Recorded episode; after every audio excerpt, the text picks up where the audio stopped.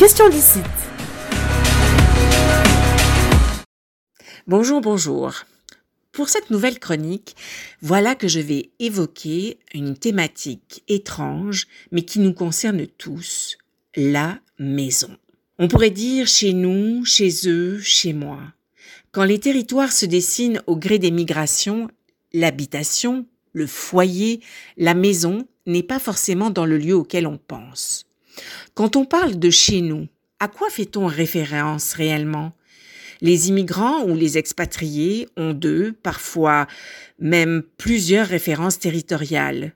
Ceux qui ont laissé un bout de leur cœur tout au long de leur voyage géographique peuvent témoigner de la difficulté occasionnelle de savoir à quel lieu sur Terre ils font référence quand ils parlent de chez eux. Parce qu'on vient tous de quelque part, même si notre présent se conjugue ailleurs. Il n'est pas rare d'ailleurs d'entendre des immigrants vivant dans un nouveau pays parler de chez eux en faisant référence aux origines, même plusieurs années après leur arrivée. Je peux de mon côté témoigner du fait qu'après 24 ans au Québec, il m'arrive de faire référence dans une discussion impromptue à un « chez nous », tantôt faisant référence au Québec, tantôt faisant référence à la France, souvent le Sud d'ailleurs. J'ai mis en effet plus de 20 ans pour écrire sur une biographie professionnelle l'adjectif qualificatif franco-canadienne pour situer le lecteur, qualifiant ainsi cette double appartenance franco-canadienne. Une manière d'assumer aux yeux de tous que oui, j'ai bien un pied au Québec et un pied en France. Mais étrangement, assumer cette double appartenance culturelle et géographique souligne nos appartenances multiples, un certain tiraillement parfois également, mais aussi le fait que cette double appartenance nous rend plus forts. Ce sont des ancrages multiples, parfois délicats à conjuguer, mais qui renforcent nos liens au territoire. Notre maison, même s'il s'agit d'un tout petit appartement, ce lieu sacré qui permet de revenir à l'essentiel, en sécurité, est un territoire qui touche le concret avec notre adresse, mais tisse également des liens intimes avec l'imaginaire.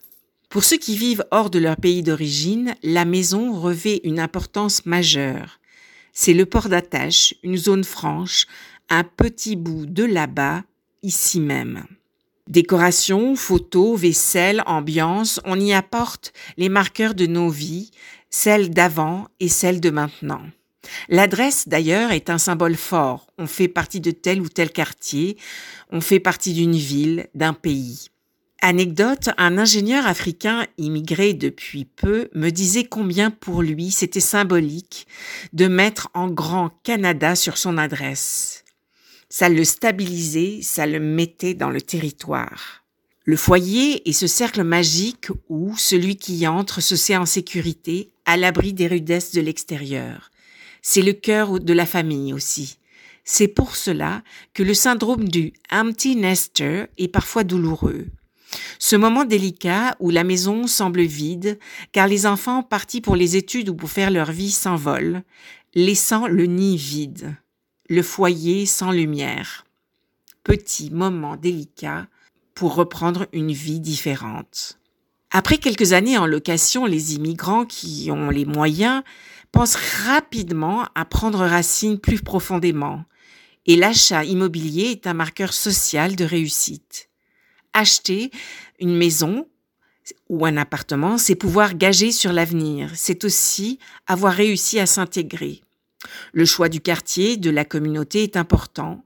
Qu'il soit modeste ou plus ostentatoire, l'achat immobilier est une étape significative dans le parcours de l'immigrant. C'est la promesse de rester au même endroit, de permettre aux enfants une stabilité sécurisante. C'est aussi penser à accueillir la famille qui viendra peut-être d'ailleurs, du lointain. C'était la chronique Question d'ici. Vous installer au Canada, c'est aussi vous installer dans votre nouvelle demeure. Le 13 octobre, Desjardins vous présente un webinaire gratuit sur l'immobilier au Québec, spécialement conçu pour les nouveaux arrivants. Il abordera les particularités du processus d'achat, les frais à prévoir, les garanties demandées, le niveau d'apport exigé, l'importance de la cote de crédit et plus encore. En plus d'obtenir une foule d'informations et de conseils, vous aurez l'occasion de poser vos propres questions à nos experts. Ça vous intéresse ? Rendez-vous sur la page Facebook de Radio Montréal France pour vous inscrire. Bien s'installer, ça commence avec Desjardins.